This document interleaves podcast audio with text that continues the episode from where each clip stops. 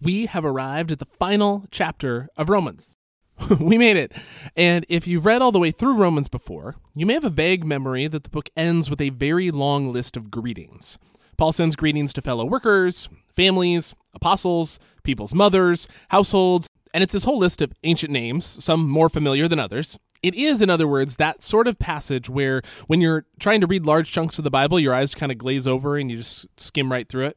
But at risk of becoming a full on self parody of a Bible nerd here, I think there's actually something really profound in this list of names when we stop to think about them. So this is Romans chapter 16, starting with verse 3. Greet Prisca and Aquila, my fellow workers in King Jesus. They put their lives on the line for me. It isn't only me, but all the Gentile churches that owe them a debt of gratitude. Greet the church in their house as well.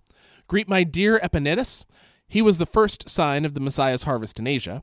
Greet Mary, who has worked hard for you. Greet Andronicus and Junia, my relatives and fellow prisoners, who are well known among the apostles and who were in the Messiah before I was. Greet Ampliatus, my dear friend in the Lord. Greet Urbanus, our fellow worker in the Messiah, and my dear Stachys. Greet Apelles, who has proved his worth in the Messiah. Greet the people from the Aristobulus household. Greet my relative Herodion. Greet those in the Lord who belong to the household of Narcissus. Greet Tryphena and Tryphosa, who have worked hard in the Lord. Greet dear Persis, who has done a great deal of work in the Lord. Greet Rufus, one of the Lord's chosen, and also his mother, my mother too, in effect. Greet Asyncritus, Phlegon, Hermes, Patrobas, Hermas, and the whole family with them. Greet Philologus and Julia, Nereus and his sister, Olympus, and all God's people who are with them. Greet one another with a holy kiss. All the Messiah's churches send you greetings. Now, the first thing to note is the sheer number of names on the list. I count 25, not including the and their family with them and the and their whole household with them. The second thing to note is that there are 5 times where Paul greets a house. Verse 5, greet the church in their, meaning Prisca and Aquila's, house as well. Verse 10, greet the people from the Aristobulus household. Verse 11, greet those in the Lord who belong to the household of Narcissus. Verse 14, greet these five people and the family with them. And verse 15, greet these four people and all God's people who are with them. The reason this is significant is that it's likely these are the five house churches that exist in Rome that Paul knows of, and that Paul has intentionally greeted each one of them. Paul is, after all, sending this letter as an introduction of himself to the church in Rome so that they might serve as a home base for his planned future ministry trips to the western reaches of the empire in Spain. We know that the churches of that day didn't meet in cathedrals. Michelangelo's ceiling painting was a long way off in Rome at this point. They met in houses, often large houses of well off members of the church, although a couple of the names on this list, according to N.T. Wright, were likely prominent households of Roman officials whose servants had become followers of Jesus. And so what we have here are five house churches. Practically speaking, it's nearly impossible that at this point any one of those churches was larger than around 20 to 30 people, and some were likely smaller than that. So if we do the math, that gives us a total Christian population of Rome at this point in history of around 100 total. For you demographers out there, that's around 0.01% of the population of Rome at the time. Which brings us back to the names in this chapter. Paul lists out 25 of them. At least a quarter of the Christians in Rome get listed by Paul in this letter. I find that fascinating. And I think it has a profound message for us as we embark on the next season of Pomona Valley Church together. One of my least favorite churchy words is clergy. It goes with its companion laity, I hate these words because they create an artificial, and I think this passage highlights for us unbiblical, divide between different classes of Christian. There are the professionals, the clergy, and then the riffraff, the laity. And yes, not all churches that use these sorts of words would put the divide in quite so stark a term as that, but the divide remains. But what we see in this passage is not Paul greeting the professionals and waving a quick hand at all the rest.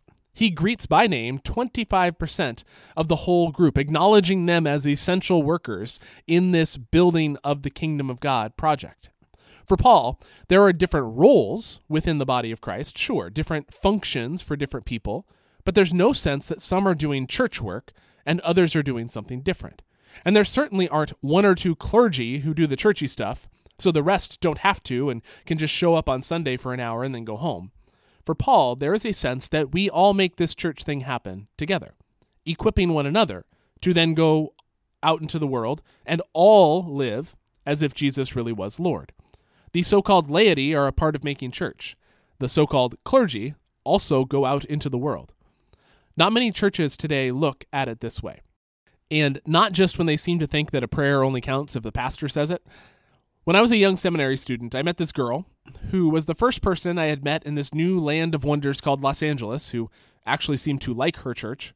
And so I followed her out, way, way out to the 909. What I learned was called the Inland Empire for reasons I'm still not entirely clear on. And this church worshiped in this big open space called the Family Center. And after every weekend, an army of people would, unasked, start buzzing around, stacking chairs and rolling them away into a side closet so that the room could be used for any number of other purposes throughout the week. I remember one evening event that I had helped with, and long after everyone had gone, I was bringing something back through the family center, and I heard a vacuum running. And I opened the door, and there was the senior pastor in this cavernous empty space, alone, vacuuming the floor. I made a joke about the glamorous life of a megachurch pastor and went on my way. Fast forward a few years, and Meredith and I were working in the youth ministry of another church of a similar size. It was our very first week. We had started that summer, and the youth group summer calendar was in full swing. And so, at the first big event that we were in charge of there, like any good middle school event, there was a huge mess at the end, and supplies and food and everything you can imagine, and probably some things you couldn't, all over the place. The time for the event to end came, and I may be exaggerating on how quick this time went, but if I am, it isn't by much. About 10 minutes after the event was scheduled to end, I looked around, and there were five people standing amidst the mess, and all five of us were paid to be there. It was a bit of a wake up call. You can tell a lot about a church who they are and what they think it's all about, by what happens when the music stops and the chairs need stacking. And what I want to emphasize for us today, as we consider the reality that in Rome, fully 25% of the people in the church get name checked by Paul, is that the dynamic that I'm naming, that it's not Meredith and I building something that you all participate in, but that we are all building this thing together, it goes beyond the practical, as if this were just some wise organizational management principle about sharing the workload, not getting burned out, or creating buy in amongst the constituents or something. This goes beyond the practical of how to get things done efficiently. This is a theological principle, a vision for the church as formational. We are a church so that we might be formed into the image of Christ and then reflect that image to the real world around us. We worship a God who is Trinity, three persons in one, who, when they created humanity, realized that it would not be good for the human to be alone. Why? Because the poor solo human would get lonely? No, because the job God intended to give to humanity was to reflect the fullness of God's character to the world. And a single person can't do that, not fully. And so now, when the church is to take up that mantle of being fully human, formed into the image of God, and then reflecting that image, the church must necessarily be a team sport too. Because a church where only a handful are working isn't the full image of God. And so when the world sees that church, the picture of God they will see will be a distorted one, one that looks a lot like the consumeristic, self centered world that they see everywhere else. We want to be a church that reflects the true God to the world. That's why we follow Jesus into the world together, because that's where the true God is. That's why we want to find ways of following Jesus that are joyful and sustainable, because that's who the true God is. We want to sacrifice, because the true God became human and died for the sake of the world. We want to be authentic, because the true God cares about the real, ordinary world and our real, actual selves. We want to pursue diversity, because the true God designed a world that would explode with color and life and variety. We want to value relationships because the true God is loving relationship. We want to be characterized by openness because the true God desires to be with us and to guide us. We want to do justice because the true God is one that hates oppression and cares for the vulnerable. And if we want to be that sort of church, if we want that sort of church to exist, we need to make it together not out of practical concerns or a desire for efficiency, although those are nice side effects, but because that is the only way we can fully represent the true God in our life together. Church is a team sport. something we do together if we want it done at all. And as we move into our next season as a church, it's good to remind ourselves of that reality. We mentioned last week that we feel we're entering a new season as a church. We've been on Zoom for over two and a half years at this point, and that has had some amazing upsides. We've not infected each other with COVID, for example. We've been able to welcome into our community people who never would have been able to join us in person, whether because of geographic or practical concerns or the even more serious being on vacation concerns. It's allowed us to be a safe temporary place for people who haven't been able to find one of those where they live for whatever reason. We've been able to stay interactive and relational to a degree that has been quite surprising to us, really. And there have also been limitations to being on Zoom exclusively, including it being a very strange place to invite new people to. Meredith and I think that there is a way that we can test out a hybrid that allows some people to be live while still keeping those on Zoom a full part of the church community.